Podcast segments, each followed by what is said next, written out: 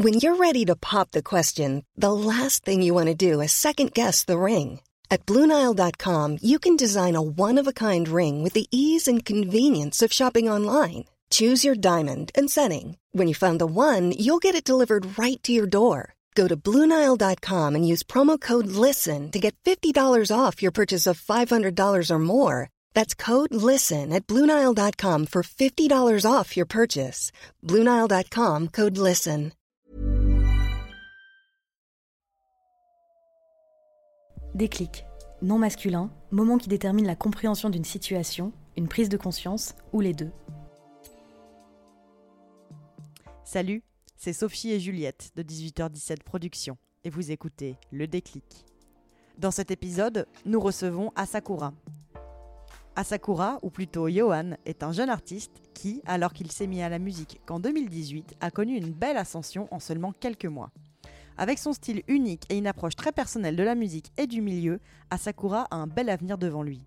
Mais avant tout ce succès, Yohan s'est essayé aux planches, rêve qu'il a décidé de laisser de côté avant de partir dans une carrière musicale. On revient avec lui sur ses déclics, son parcours avant la musique, ses actus et ses projets pour l'avenir.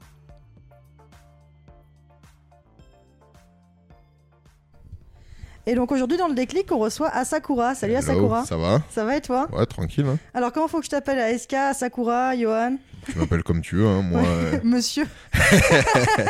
moi, tout le monde m'appelle Yohan, hein, donc. Ouais, voilà, on va partir comme ça. Ouais.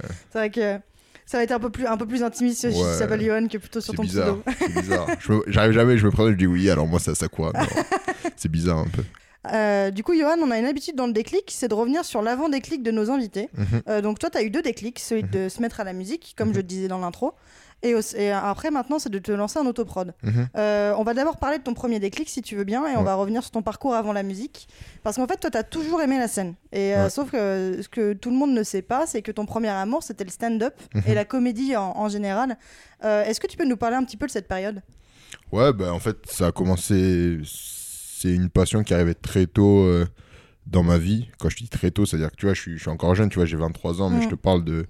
Il y a plus de 10 ans déjà. Tu vois, j'avais 12, 13 ans. Et en fait, moi, j'ai toujours été passionné de scène, en fait. Il n'y a aucun moment dans ma vie où je me rappelle d'avoir voulu autre chose que de monter sur scène. C'est ouf. Et moi, c'était ça, en fait. Tout petit. Ouais, depuis tout petit. C'est ce que je voulais, être sur scène. Donc forcément... J'ai commencé par faire du théâtre, tu vois. Quand j'étais tout petit, j'en ai fait pendant 8, 10 ans, je me souviens plus exactement. Ouais. Et après, j'ai voulu aller plus loin et ce qui était le plus simple pour moi pour monter sur scène, c'était de faire du stand-up, tu vois. Donc je te parle quand même d'une époque où le stand-up, c'était pas du tout à la mode, tu vois, là où on voit qu'aujourd'hui, tu vois. On voit qu'aujourd'hui, c'est partout et tout, mais je te parle d'une époque, on parle de 2010, 2011, tu vois.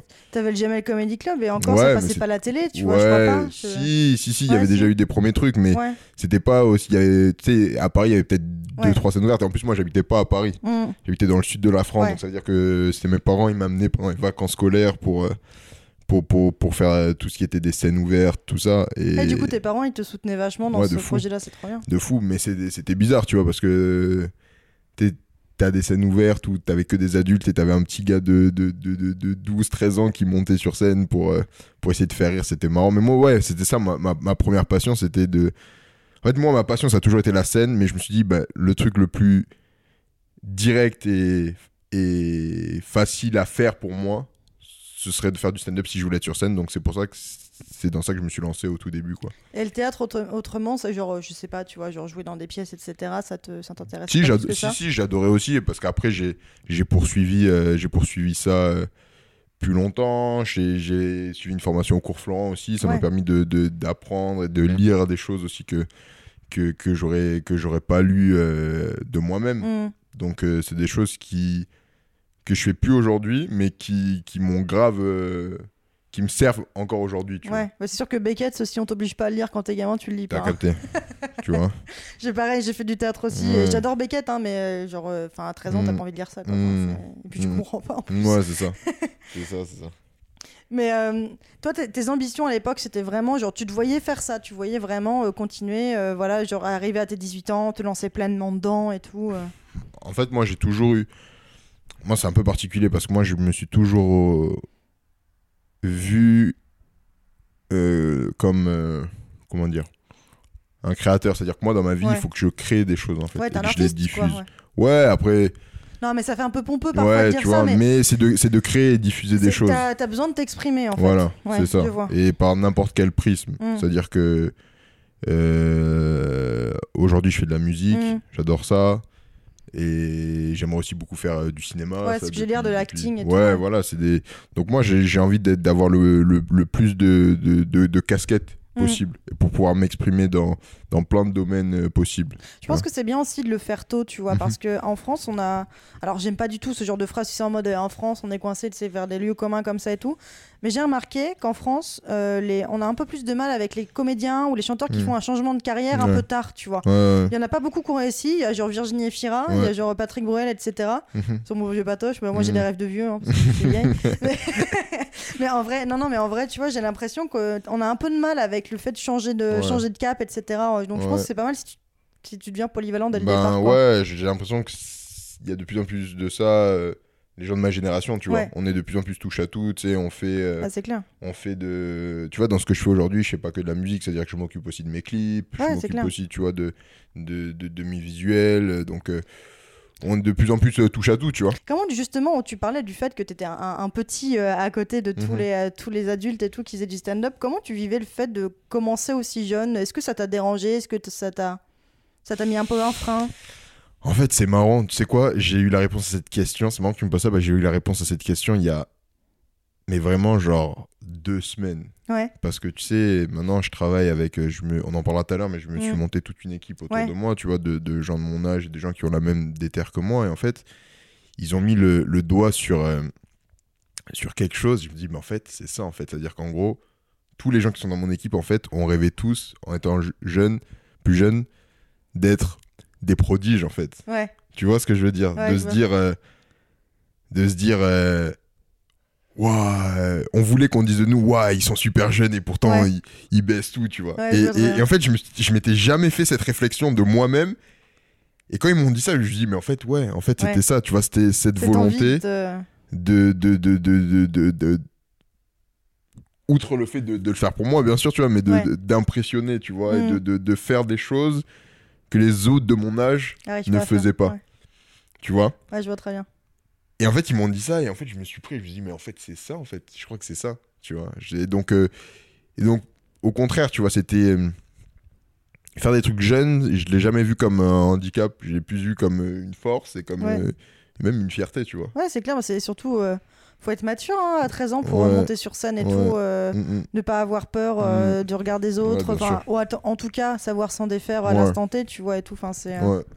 Et du coup, moi, ça me fait rire. J'ai envie de te poser la question. Tu faisais quoi comme type de spectacle quand t'avais 13 ans? De quoi tu parlais? Parce que le stand-up... Alors, peut-être que je me trompe parce que finalement, je le connais que en tant que spectatrice, ce monde-là. Mais pour moi, c'est un peu genre, voilà, tu prends un peu ton quotidien, t'en parles, etc. Du coup, c'est ce que tu faisais un peu. Ouais, c'est ça.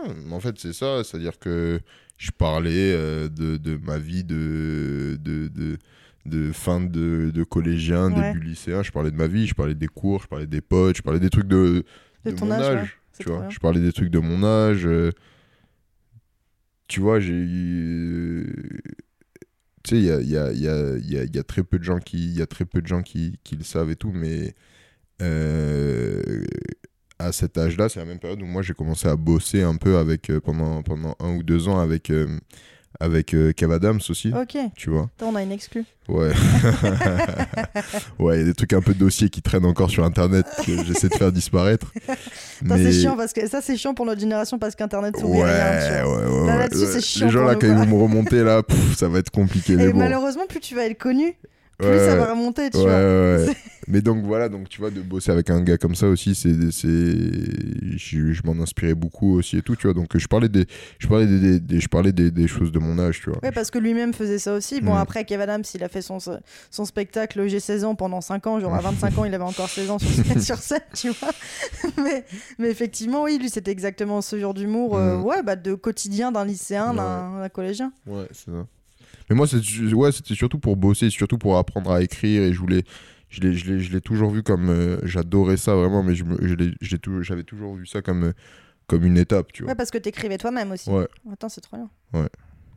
Et qu'est-ce qui a fait que finalement t'as arrêté en fait ? Qu'est-ce qui est... Ouais, parce qu'en fait j'avais envie de faire autre chose, parce que ça faisait déjà plusieurs années que je faisais ça et tout, et il s'est passé des choses en interne où tu sais, des fois dans ce job, des fois tu vois, on te promet des choses et après ça se fait pas, et après il y a d'autres gens qui te promettent des trucs et après ça se fait pas et tout, et en gros j'étais trop dépendant de plein de gens, et au bout d'un moment j'ai eu un peu un dégoût de ça. C'est peut-être pour ça aussi que maintenant, enfin, donc je fais une digression, mais peut-être que c'est aussi pour ça que maintenant t'as monté sûr. Ton autoprod aussi. Sûr. Quoi, ouais. Bien sûr. Et donc j'ai eu envie à un moment donné d'avoir une bouffée d'air, tu vois. Ouais. Pour parce que je te dis, ça faisait vraiment beaucoup d'années que j'essayais de faire ça, et de monter sur scène, et d'essayer de monter, que ce soit des courts-métrages, et chercher des rôles et des trucs comme ça, et en fait au bout d'un moment c'était plus douloureux que du plaisir, tu vois. Donc au bout d'un moment, au début fin 2017 début 2018, en fait j'ai eu besoin de, bah, tu vois, on parle, mais là tu vois je suis parti de 2012 et je te parle jusqu'à fin 2018. Ouais, donc t'es resté longtemps quand même. C'est quand même plusieurs années, et j'arrivais à un truc où j'étais... Ouais, presque 10 ans finalement. Ouais, j'avais envie de prendre une bouffée d'air, tu vois. Ouais. J'avais besoin de faire autre chose en fait. C'est-à-dire que j'avais besoin vraiment de toujours être dans la création, mais de faire autre chose. Un truc que je connaissais pas, et un truc où j'aurais pu repartir un peu, remettre les compteurs à zéro. Ouais. Tu vois.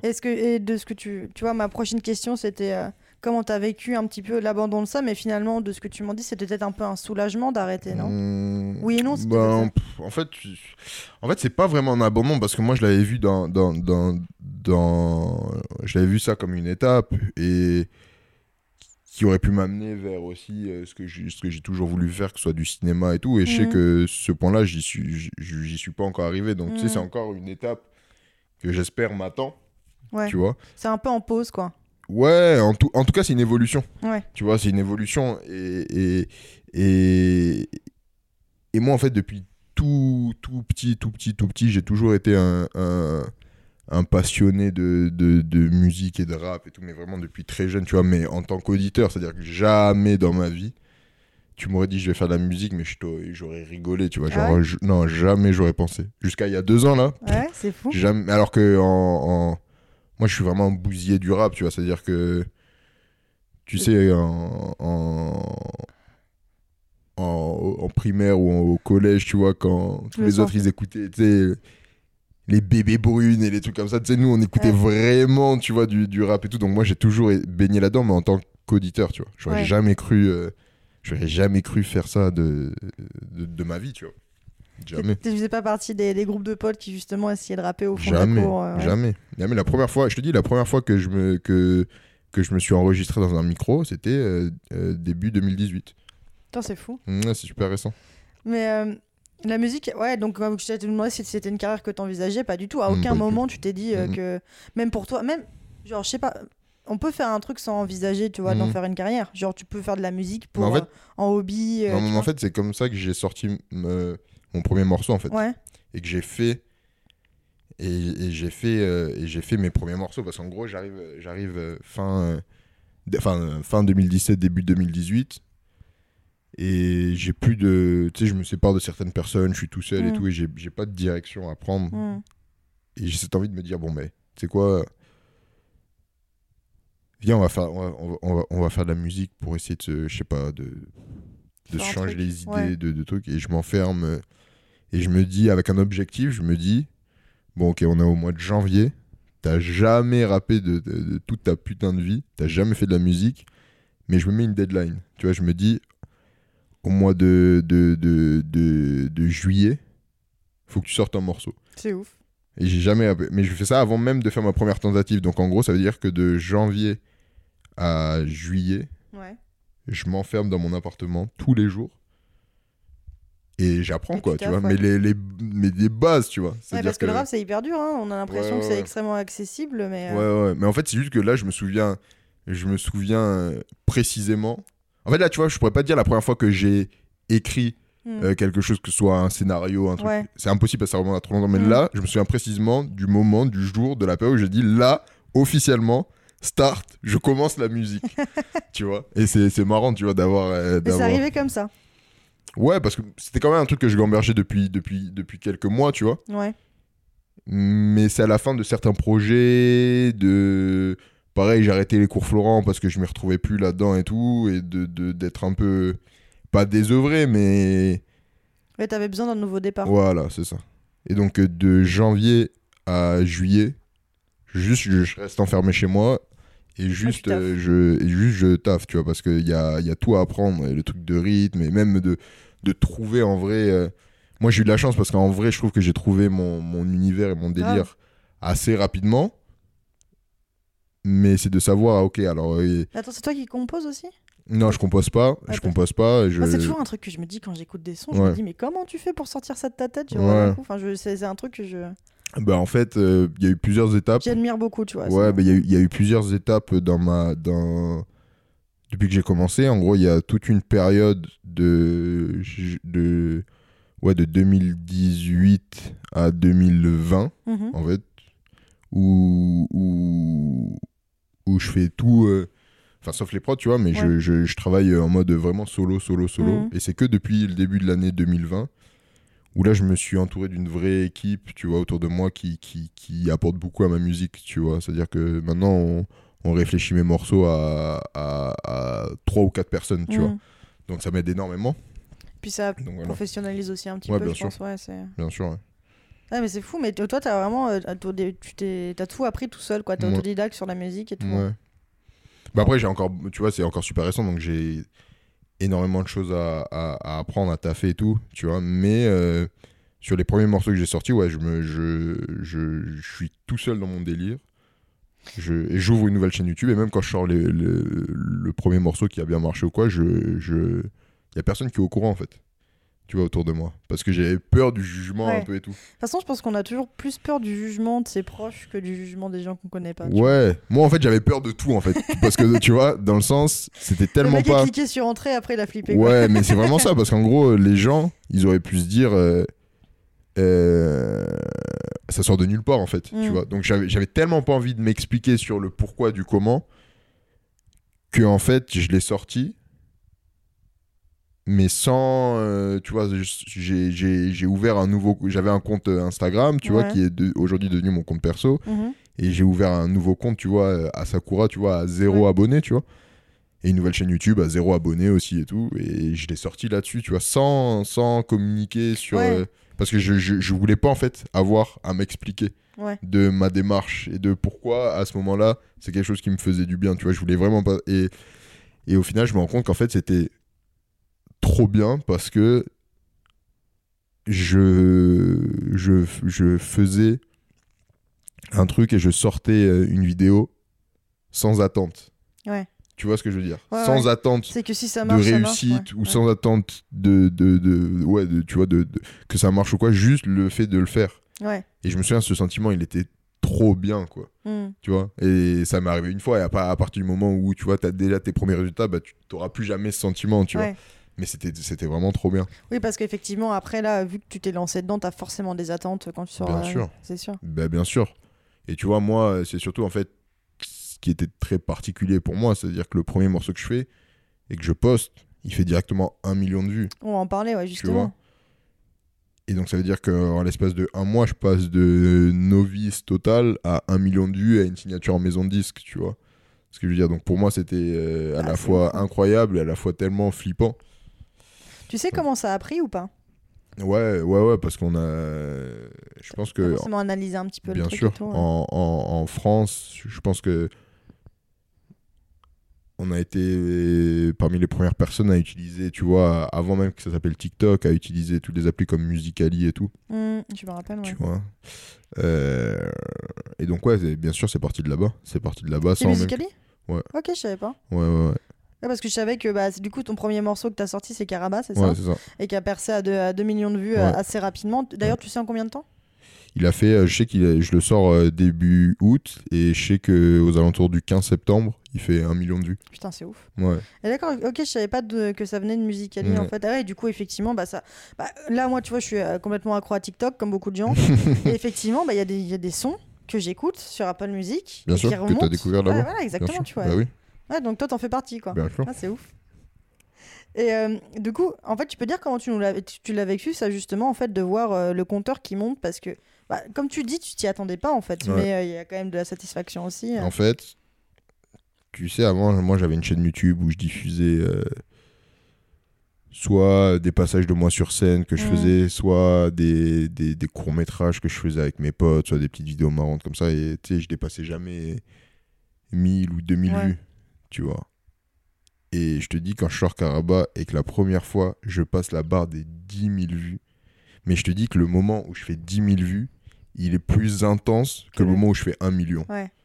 Tu vois ce que je veux dire ? Ouais, parce que la première fois que tu vois un truc à un score à 5 chiffres, j'ai pété mon crâne. Donc j'étais tellement heureux juste de ça et de enfin faire un truc où il y ait du résultat. Parce que le pire quand tu fais des choses, c'est l'indifférence. Ouais, d'essayer, ça marche pas. Ouais. Moi, je m'en fous des critiques négatives ou quoi. Moi, c'est juste quand tu fais quelque chose et que t'as ni retour positif, ni retour négatif, juste on s'en branle. En fait. Ouais, ça, c'est le pire. Tu vois. Je suis d'accord avec toi. Et puis, j'étais tellement heureux de ça.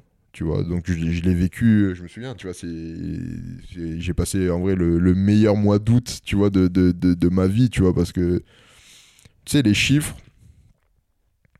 C'est, je dis souvent ça avec ma sœur, mais c'est à double tranchant, tu vois, c'est-à-dire que quand tu les as pas, ça fait mal, mais alors quand tu les as, c'est une espèce de je sais pas, ça doit déclencher un truc dans le cerveau, ou je sais pas, et c'était juste kiffant, là c'était juste du kiff en fait, tu vois, j'étais juste tout seul, et c'était juste du kiff. Et tout le monde autour de moi, ma famille et tout, on était contents, tu vois. Mais ouais, mais justement, comme tu le disais, t'es passé très rapidement à 1 million de vues à signer dans une maison de disques, donc c'est Universal, c'est ça. Ouais. T'as réussi à garder les pieds sur terre ou t'as pété un petit plomb à un moment ? Parce que ça arrive à beaucoup d'artistes. Ouais, non, en vrai non, parce que c'était pas non plus le buzz du siècle, tu vois, ce que je veux dire. Mais c'est juste, moi ça m'a juste. Ouais, mais parfois tu sais, il y en a, il leur suffit d'avoir 5K sur Instagram pour. Ouais. Mais non, ça m'a juste fait. Ça m'a en fait ça a créé surtout en fait beaucoup d'angoisse chez moi, parce que je me rendais compte que j'avais l'impression que ça a été un peu un coup de chance, t'es un anxieux, truc un peu de l'imposteur, bien sûr, de dire mais là vous me signez, mais vous savez qu'il y a mon premier morceau, alors je signe avec aucun autre morceau enregistré, donc je dis, est-ce que juste vous vous rendez compte que là vous me signez? Tu leur as dit ça ? Bah ouais, mais j'ai dit la vérité, tu vois. Parce que moi, je suis pas. Tu sais, je dis.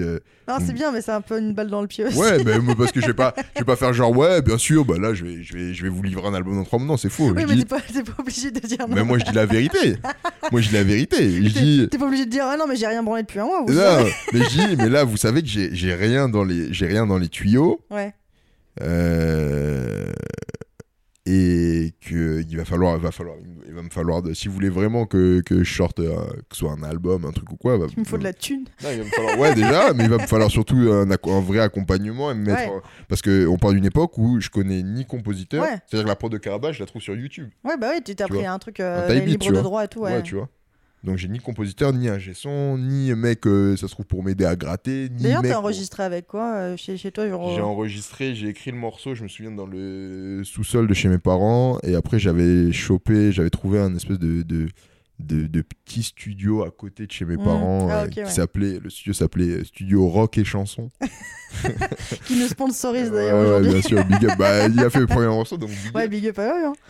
Et j'avais fait mon premier morceau là-bas, quoi. Donc ouais, c'était comme ça, et c'était vraiment très très amateur un peu dans tout ce qui était les mix et tout, mais je crache pas dessus parce que tu vois, c'est le premier truc qui a fait c'est le côté authentique aussi, ouais, c'est ça. Et donc non, j'ai pas pété un plomb, mais ça m'a créé beaucoup d'angoisse. Ouais.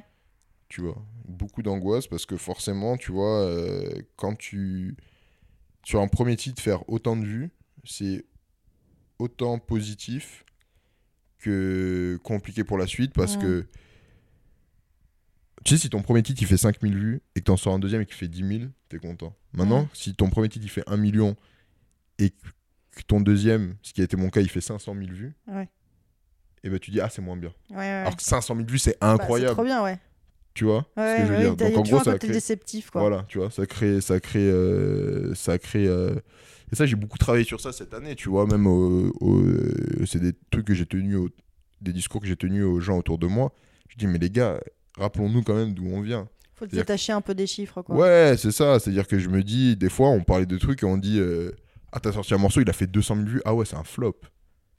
Tu vois ce que je veux dire? Il y a combien de personnes qui aimeraient faire 200 000 vues sur leur vidéo? Mais je dis, mais moi, tu m'aurais dit ça il y a 2 ans, mais je t'aurais mis une grande tarte, tu vois. Comment ça, tu vois, Donc, ouais, ça, c'est ce qu'on essaie de tous réapprendre aussi un peu, tu vois.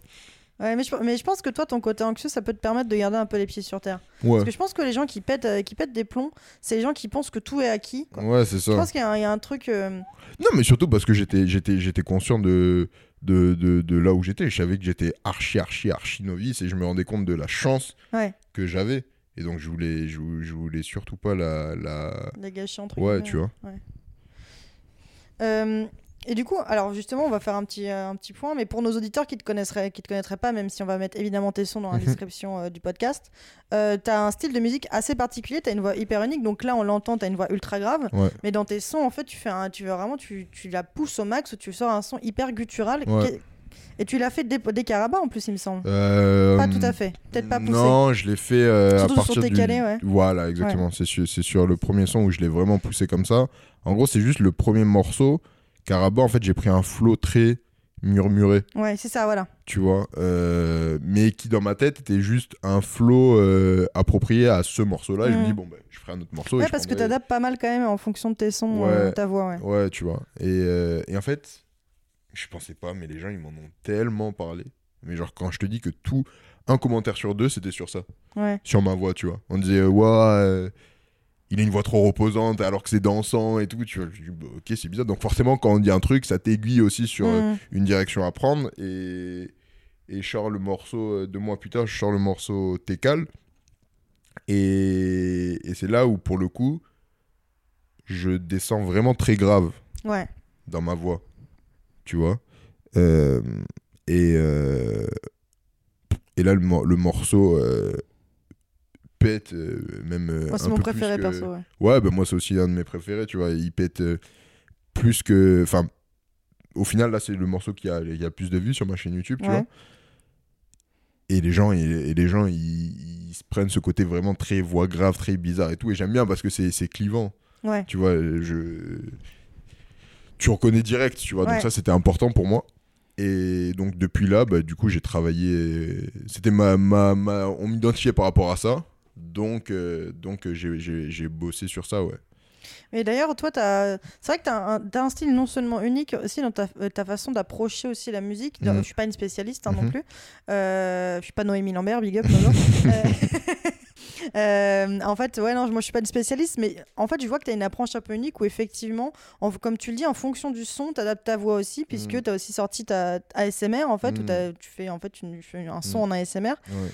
Et t'as aussi une approche de l'industrie, on en parlera après avec ta prod, mais un peu différente, parce que toi tu sors avant tout tes sons sur YouTube, là où les artistes généralement ils le sortent, bah, Spotify, Deezer, Apple. Ils sont aussi sur Spotify, mais j'ai jamais... tu pousses moins, quoi. Ouais, j'ai jamais sorti un morceau que sur les plateformes. Ouais. Pour l'instant, ça m'est jamais arrivé. T'as toujours un clip aussi avec associé. Toujours. Ouais, c'est important pour moi parce que l'image c'est important, tu vois. Et c'est important qu'on sache, tu vois, c'est quoi ta gueule, tu vois. Ouais. C'est trop important. Et surtout, moi, j'ai jamais sorti, tu vois, j'ai sorti que des singles et tout, parce que moi, après, peut-être, moi, c'est ma vision des choses, tout le monde n'est pas d'accord avec ça et tout, mais moi, j'estime que, tu vois, sortir un projet, que ce soit EP, mixtape, album, ce que tu veux, quand il n'y a pas vraiment d'attente autour de toi, Pour moi, ça sert à rien. Ouais. Tu vois, c'est juste jeter des morceaux, tu vois, à la poubelle. Je préfère donner à mes morceaux la même chance sur ma chaîne YouTube avec... à chaque fois qu'ils soient disponibles sur les plateformes, mais aussi avec un clip. Après, c'est les gens qui décident quel morceau ils veulent qu'on pousse. Mais sortir un EP ou un projet alors qu'il n'y a pas d'attente autour de toi, pour moi, je considère que ça sert à R, tu vois. Mais d'ailleurs, attends, je veux juste revenir sur ta voix par rapport genre à Técale, etc.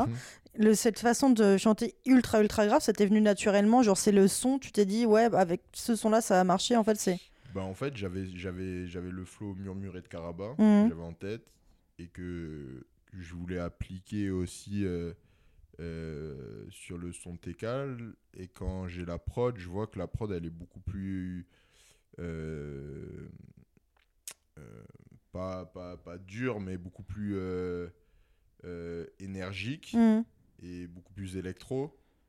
Et donc, en fait, si j'arrivais avec un flow trop murmuré, j'allais me faire graille en fait par tu vois par la prod, donc c'est pour ça en fait, mais c'est assez instinctif en fait. Tu vois, je me dis là j'aimerais arriver avec une grosse voix un peu reconnaissable et tout, et donc sans faire exprès vraiment, je descends très bas, tu vois, dans les graves, ça se passe au niveau de ma gorge, tu vois, et voilà. C'est un truc que tu fais naturellement, quoi. Et c'est quoi tes inspi du coup dans la musique, toi? C'est quels artistes t'inspirent En fait, quand j'ai commencé... Par Gérard Darmon. Quand j'ai commencé, j'en avais pas vraiment, tu vois. Ouais. J'en avais pas vraiment, Il y avait des trucs que t'aimais bien, mais pas forcément inspirés, quoi. Ouais, voilà, tu vois, c'est-à-dire que j'écoutais beaucoup de rap, beaucoup de trucs et tout, mais je me voyais pas rapper, tu vois, faire du rap dur, ou tu vois. Donc, en fait, c'est venu assez naturellement d'essayer de poser sur des prods enjaillantes un peu. Et en fait, les inspirations... Et je commence à bosser comme ça, et avec les premiers compositeurs à qui je parle, ils me disent « Ah, mais on dirait trop les délires un peu de la scène hollandaise et tout. » Et j'ai une personne qui me dit ça et je fais pas trop gaffe. Un deuxième compositeur qui me dit ça, je fais pas trop gaffe. Troisième compositeur qui me dit ça, je vais aller checker quand même ce qu'il me raconte quand même. Ouais. Et en fait, tu vois, là je découvre toute la scène rap un peu de hollandaise, tu vois, que ce soit Young Félix, Dope Boy, Poké, tous ces mecs-là. Et en fait, je me prends une G, je me dis, ah ouais, mais ça c'est incroyable, ce niveau de... En fait, les gens là-bas, ils sont fous. Ils sont fous, genre... J'irai écouter et tout, mais... j'irai écouter, je connais pas du tout, j'avoue. Ils s'en foutent de tout, en fait. Ils sont juste dans l'ambiance. Ouais. Et eux, leur truc, c'est être le plus efficace possible, tu vois. Et j'ai trouvé ça incroyable en fait. Donc c'est ce que moi j'essaye un peu de... j'aimerais trop. T'imagines, ça serait pas mal un feat. J'aimerais trop. Mais j'ai déjà fait, on s'est déjà vu en studio avec Young Félix. Et j'aimerais trop refaire vraiment quelque chose, ce serait incroyable. Et en fait, tu me disais, donc justement, c'est ton deuxième déclic auquel on va arriver en fait. C'est que, en fait, au début, quand j'ai préparé cette interview, tu me disais que tu avais eu 2 déclics. Donc premièrement, la musique en elle-même. Et deuxièmement, de te lancer en autoprod. Est-ce que tu peux nous parler un petit peu de tout ça ? Ouais, bah parce qu'en gros, tu vois, donc je signe mon premier contrat en novembre 2018 dans un label chez Universal, et je quitte le label au début de l'année 2020. Ok. Parce qu'on s'entendait plus sur... Ils avaient des attentes qui n'étaient pas les miennes, tu vois. C'est ce qu'on appelle une mésentente artistique dans le milieu, mais en fait, c'est même pas artistique parce qu'en gros, ses ambitions. Franchement, honnêtement, je pourrais dire ce que je veux, mais j'ai bossé avec il y a des gens dans ce label là qui pour le coup se sont vraiment battus et donnés pour moi. Je te parle plus des gens au-dessus. Tu vois ce que je veux dire. Mais il y a des gens, notamment les DA avec qui j'ai bossé, même si on n'est pas arrivé là où on aurait voulu arriver. Ils ont quand même bossé pour que... Et ils sont quand même donnés pour que les choses se fassent. C'est plus pour les gens qui sont au-dessus d'eux. Ok, tu vois, à qui j'ai des petits reproches à faire, tu vois. D'ailleurs, ils sont là. Mais voilà, et en fait, je me dis... je sais que le passage en maison de disque, à un moment donné, il est obligatoire pour passer l'étape du dessus. Ouais. Maintenant, je me dis, je peux pas. La prochaine fois que je vais signer, je ne peux pas être aussi dépendant des gens. C'est-à-dire que le... Bon, c'est un peu technique ce que je raconte, mais... Non, mais c'est intéressant. Dans la musique, il y a plusieurs types de contrats. Et on va dire le contrat basique, c'est le contrat d'artiste, en fait. Ouais. Tu vois, où, en gros, c'est tes producteurs, ils payent, en fait, ils payent tout. D'accord, ouais. Mais ils te produisent tout, ils payent tout, mais en échange, ils récupèrent 92% de ce que tu génères. Putain, je savais pas. Ouais. 92%. Ouais. Et je me plains quand l'URSSAF me prend 20%. Ouais, tu vois. Donc, mais c'est tes producteurs, ils te payent tout. Oui, par contre, après, clips, voilà, c'est ça. Tout ton album, toute ta promo, tout. Voilà, et puis ça, tu sors rien de ta poche. Voilà, c'est ça. Si t'as besoin de quelqu'un sur une prod, etc., ouais, tu payes rien, mais ils te récupèrent 90% de ce que ta musique génère.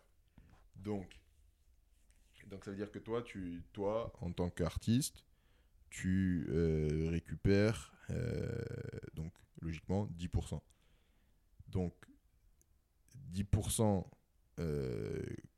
quand t'es Kenji Girac ou Damso, ça va parce que ça reste quand même un truc. Mais quand t'es un artiste, couille en or. Ouais, quand t'es un artiste en développement ou quoi. Bah ça fait peu, ouais. C'est rien. Ça devrait être évolutif en fait en fonction, je pense. Bien sûr, mais c'est pour ça que je te dis qu'il y a plusieurs types de contrats et en gros, donc du coup pour revenir à ce que je disais, c'est que je me dis mais en fait, donc t'as ce contrat et en plus t'es pas décisionnaire. Ouais. C'est-à-dire que c'est toi qui choisis les morceaux que tu fais et tout. Tu vois, franchement, honnêtement, en tout cas moi je l'ai pas vécu. Mais t'as de la liberté. Du producteur qui dit que tu vas faire, qui arrive, qui dit que tu vas faire une chanson comme ça et tout, ça n'existe pas, tu vois. Ouais, ouais. Mais t'es pas décisionnaire sur tes choix de sortie, enfin tes dates de sortie, tous ces trucs là. Donc ça veut dire qu'en gros si toi tu veux sortir un morceau au mois de juillet et qu'on te dit bah non tu vas pas sortir au mois de juillet parce qu'on est en vacances, et bah tu vas pas sortir ton morceau, tu vois. Et moi en fait c'était des choses que je voulais plus. Je voulais être au lieu d'être produit par une maison de disques, je voulais être plus allié à une maison de disques. C'est pour ça que j'ai ouvert ma structure en fait. Okay. Tu vois, j'ai ouvert ma structure et je me suis dit voilà, là j'ai ma structure, je vais rester producteur de ce que je fais et je vais m'allier avec un label pour qu'on travaille ensemble et pour utiliser leur force de frappe. Ah, c'est ça, ouais. Tu vois. Ah, bah, c'est donc, la bonne solution. Ouais, bah, en tout cas, c'est pour ça que j'ai ouvert ma structure et que j'ai, là, toute l'année 2020, j'ai bossé en indé. En indé pour apprendre aussi, ok, donc là c'est comme ça qu'on fait la musique, qu'on la fabrique, qu'on la mixe, qu'on la masterise, qu'on la distribue, gérer des budgets de clips, gérer des équipes en fait.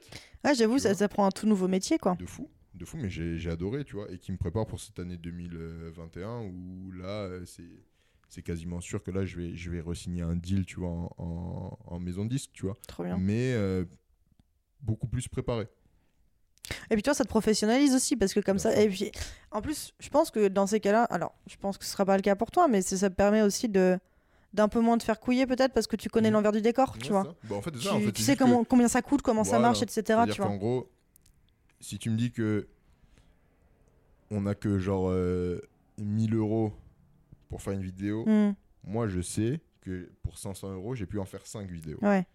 En fait, tu peux pas me faire genre quand on veut, on peut vraiment. Ouais, c'est dur, c'est compliqué, mais quand on veut. Tu trouves des solutions, mais. Donc, ça, on peut plus me la faire, tu vois. De me dire, ouais, mais là, on a que 1000 euros pour faire.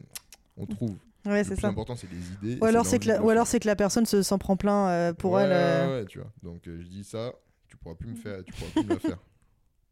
Et du coup, comment t'as fait pour t'entourer, en fait, comment t'as choisi les personnes qui t'entourent? Parce que tu disais tout à l'heure que t'avais une grosse équipe autour de toi. C'est quoi? C'est des potes, des gens que t'as rencontrés dans le... Ça s'est fait au... En fait, j'ai ouvert d'abord ma société avec ma mère. Ok. Donc, en fait, là, ma mère, c'est ma productrice. Trop bien. Donc, ça a commencé comme ça. C'est trop bien. Bosser en famille. À ça, il y a... la première personne que j'ai rencontrée dans la musique qui est Noémie, si tu connais. Alors pour nos auditeurs, Noémie c'est celle qui a participé au Déclic pour parler de son parcours avec Ginette la Caravane. Voilà. Écoutez, vous savez, le podcast est un petit monde. Donc voilà, qui travaillait chez Universal, c'est la première personne que j'ai connectée et qui m'a accompagné pendant un bon moment. Donc elle qui s'est ajoutée à cette équipe-là. Et ensuite j'avais mon cadreur depuis le début qui faisait tous mes clips au début qui s'appelait Léo, qui lui m'a connecté avec des gens que lui avait de D'accord. son côté, tu vois, donc que ce soit un autre réal, que ce soit une directrice de prod. Ouais. Donc en fait, franchement, ça s'est fait au fur et à mesure. Ouais. Et après, j'ai rencontré toute mon équipe artistique, qui est mon compositeur Berry, Wills, avec qui j'écris, je top line mes sons et tout, Daniel, qui compose des trucs, avec qui j'écris. Qui est un rappeur aussi. Voilà, incroyable. Ouais, il est ouf, j'aime beaucoup. Après, il y a Red Ice, tu vois, qui m'enregistre. Il y a Oaz aussi qui m'enregistre. Enfin, donc, franchement, ça s'est fait au fur et à mesure en fait, du chemin parcouru, tu vois. Et au final, tu vois, pour... en ce moment, je travaille avec... Ouais, en vrai, si tu cumules tous les gens qui travaillent là pour que je puisse sortir mes morceaux, il y a peut-être en vrai une douzaine ou une quinzaine de personnes. Quand même, vois, ouais. Au final, qui collaborent autour de moi, tu vois. C'est ouf. Ouais. Et d'ailleurs, en fait, en ce moment, tu es sur un gros projet en autoprod. En fait, tu sors un son et un clip. Comme tu le disais, toi, tu dissocies pas les deux. Par semaine sur ta chaîne YouTube, est-ce que tu peux nous parler un peu de tout ça ? Genre, comment ça t'est venu ? Comment ça se passe en ce moment ? Parce que là, tu es en plein dedans. Ouais, je suis grave dedans. Bah, en gros, c'est venu à l'idée de... En fait, c'est juste de faire C'était l'idée de se dépasser un peu. Et je me suis dit que je voulais, là, sur l'année 2021, de sortir... 14 morceaux. Ouais. Je me suis mis ce défi-là et en fait, je vais aller jusqu'au bout, tu vois. Donc, c'est dans l'idée, en fait, juste, j'ai des titres que j'ai depuis longtemps, il y a des trucs que je voulais tester. Donc, je me dis, bon, c'est le bon moment, là, de tester sur ma chaîne YouTube qu'est-ce qui réagit bien, qu'est-ce qui réagit moins. Donc là, j'ai déjà sorti, le moment où on enregistre, là, j'ai déjà sorti 6 morceaux. Ouais. Et t'es presque à la moitié. Ouais, je suis presque à la moitié. Il y a des trucs que je vais rebosser un petit peu et à chaque fois j'ajuste. Tu les as tous préparés en avance et là tu. En fait, il y en avait quelques-uns que j'avais en avance, ouais. Mais là je suis en train de perdre. Je suis en train de perdre mon avance. Faut de l'inspi. Mais ouais, en tout cas, je suis dessus et il y aura 14 morceaux là qui vont sortir. Qui vont sortir là sur cette année là. Ok. Et à part ce projet là, c'est quoi tes projets pour 2021 ? J'aimerais bien, moi ce qui est le plus important pour l'instant, c'est de développer mon audience. Ouais. C'est vraiment le plus important. Il y aura pas ni de projet ni quoi que ce soit tant que j'aurai pas passé cette étape là. Donc là, je suis vraiment dans un travail de développement. Tu vois, de pouvoir encore faire des morceaux qui scorent bien, plus me montrer, plus m'identifier, que je puisse identifier aux yeux des gens. Donc ça, c'est mon unique projet pour l'instant. C'est déjà pas mal. Ouais, je me concentre sur ça. Et avant même de réfléchir à que ce soit un album ou de la scène, ouais. De toute façon, scène, c'est un peu die, là. Mais... Ouais, là, c'est... Je sais pas, il y a des gens qui ont de l'espoir. Ouais. Et bien le concert de PNL en septembre qui est toujours là. Ouais. J'y crois moyen. Moi aussi, j'y crois pas trop, j'avoue. C'est triste. Et pour finir, qu'est-ce que tu conseillerais à des jeunes artistes qui voudraient se lancer comme toi ?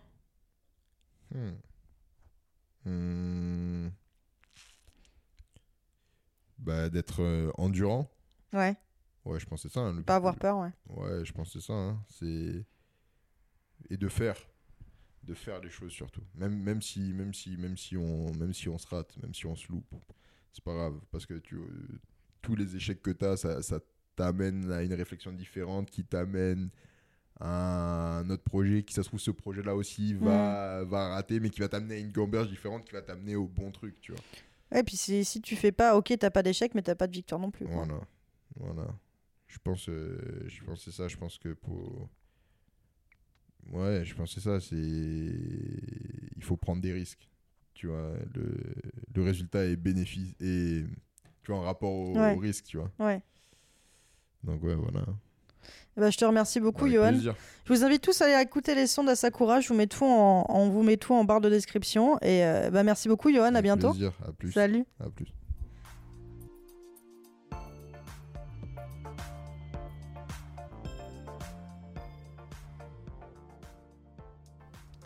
Merci d'avoir écouté Le Déclic d'Asakura. Retrouvez tout son univers musical sur sa chaîne YouTube, sa page Instagram et toutes les plateformes d'écoute. Découvrez-en encore un petit peu plus sur lui en écoutant son épisode de La Chanson, publié la semaine dernière. Pour toujours plus de 18h17 Productions, suivez-nous sur les réseaux sociaux, @18h17Productions, et écoutez nos autres formats, la chanson, donc, l'apéro et le jeu. La semaine prochaine, on se retrouve exceptionnellement pour un autre déclic. À la semaine prochaine, donc!